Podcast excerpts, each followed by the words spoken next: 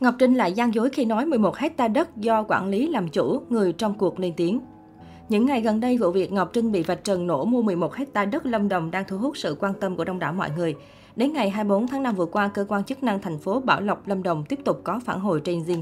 Cụ thể, qua xác minh, cơ quan chức năng thành phố Bảo Lộc cho biết khu đất Ngọc Trinh chụp hình và đăng tin thuộc hẻm 61, đường Blau Sre, thôn 6, xã Đại Lào. Khu đất này gồm hai thửa với tổng diện tích 1,1 ha do bà NTTN, ngụ tại xã Lộc Châu, thành phố Bảo Lộc làm chủ sở hữu chứ không có tên Trần Thị Ngọc Trinh, tức người mẫu Ngọc Trinh.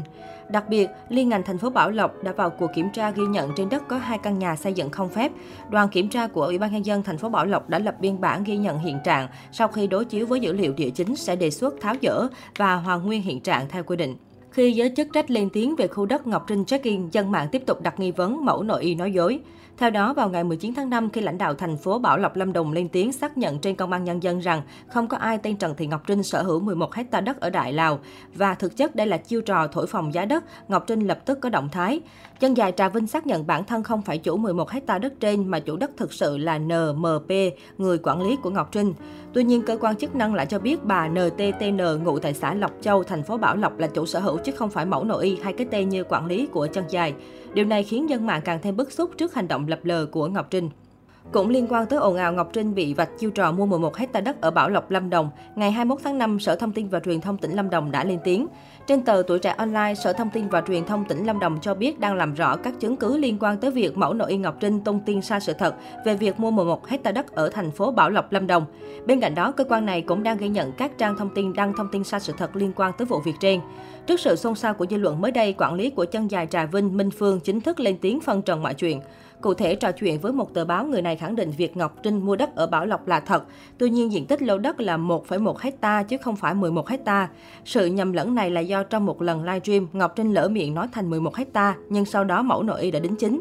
Minh Phương cho hay, khi dựng video buổi livestream của Ngọc Trinh, một số nơi cắt bỏ đoạn Trinh đính chính về diện tích đúng của lô đất, bản gốc hiện vẫn còn. Nữ quản lý cũng cho biết vì bận việc nên chân dài Trà Vinh ủy quyền cho cô thực hiện việc mua bán lô đất. Chúng tôi mới xong thủ tục đặt cọc chưa đến giai đoạn công chứng sang tên nên tra không tra tên Ngọc Trinh là điều hiển nhiên. Trình tự mua bán đất động sản thường phải trải qua vài lần đặt cọc và thanh toán tiền cho bên bán mới xong. Đến lần thanh toán cuối cùng là giai đoạn công chứng sang tên, chúng tôi tiến hành mua lô đất này chưa lâu nên vẫn chưa hoàn tất thủ tục mua bán. Khi nổ ra lùm xùm, tôi đã làm việc với chính quyền địa phương, cung cấp giấy đặt cọc để chứng minh việc Ngọc Trinh mua lô đất là thật. Thành phố cũng đã gửi công văn yêu cầu xã kiểm tra đo đạc lô đất. Xã công nhận diện tích lô đất của chúng tôi là 1,1 hecta, người quản lý cho hay. Về quá trình mua bán đất sau khi Ngọc Trinh đồng ý mua, ngày 3 tháng 4, Minh Phương ký giấy đặt cọc đợt đầu cho bên bán. Ngày 3 tháng 5, nữ quản lý thanh toán lần 2 và ngày 3 tháng 6, khi tới đợt thanh toán cuối cùng, hai bên sẽ ký công chứng sang tên, hoàn tất chuyển nhượng lô đất. Quá trình mua bán kéo dài là do chủ cũ lô đất hứa sửa sang một vài chỗ trước khi bàn giao. Để chủ cũ có thời gian thực hiện hết việc đó, phía Ngọc Trinh đã giãn thời gian thanh toán tiền mỗi đợt cách nhau một tháng. Còn việc bị cơ quan chức năng phát hiện xây dựng trái phép trên khu đất, quản lý Ngọc Trinh khẳng định hai ngôi nhà này là do chủ cũ xây dựng. Tôi đã giao kèo với chủ cũ là trong trường hợp họ có vi phạm buộc phải hủy vụ mua bán thì phải bồi thường gấp 2 lần số tiền cọc chúng tôi đã đóng. Hiện chúng tôi vẫn tiến hành việc mua bán như bình thường. Tôi đã tìm hiểu biết được lô đất đã lên thổ cư được một phần. Hai căn nhà có sẵn là dạng nhà cấp 4 thô sơ, bằng sắt, như cái chòi nhỏ dễ dàng tháo lắp. Nhiều người dân ở đây hay làm dạng nhà như thế này để canh đất, người này nói thêm.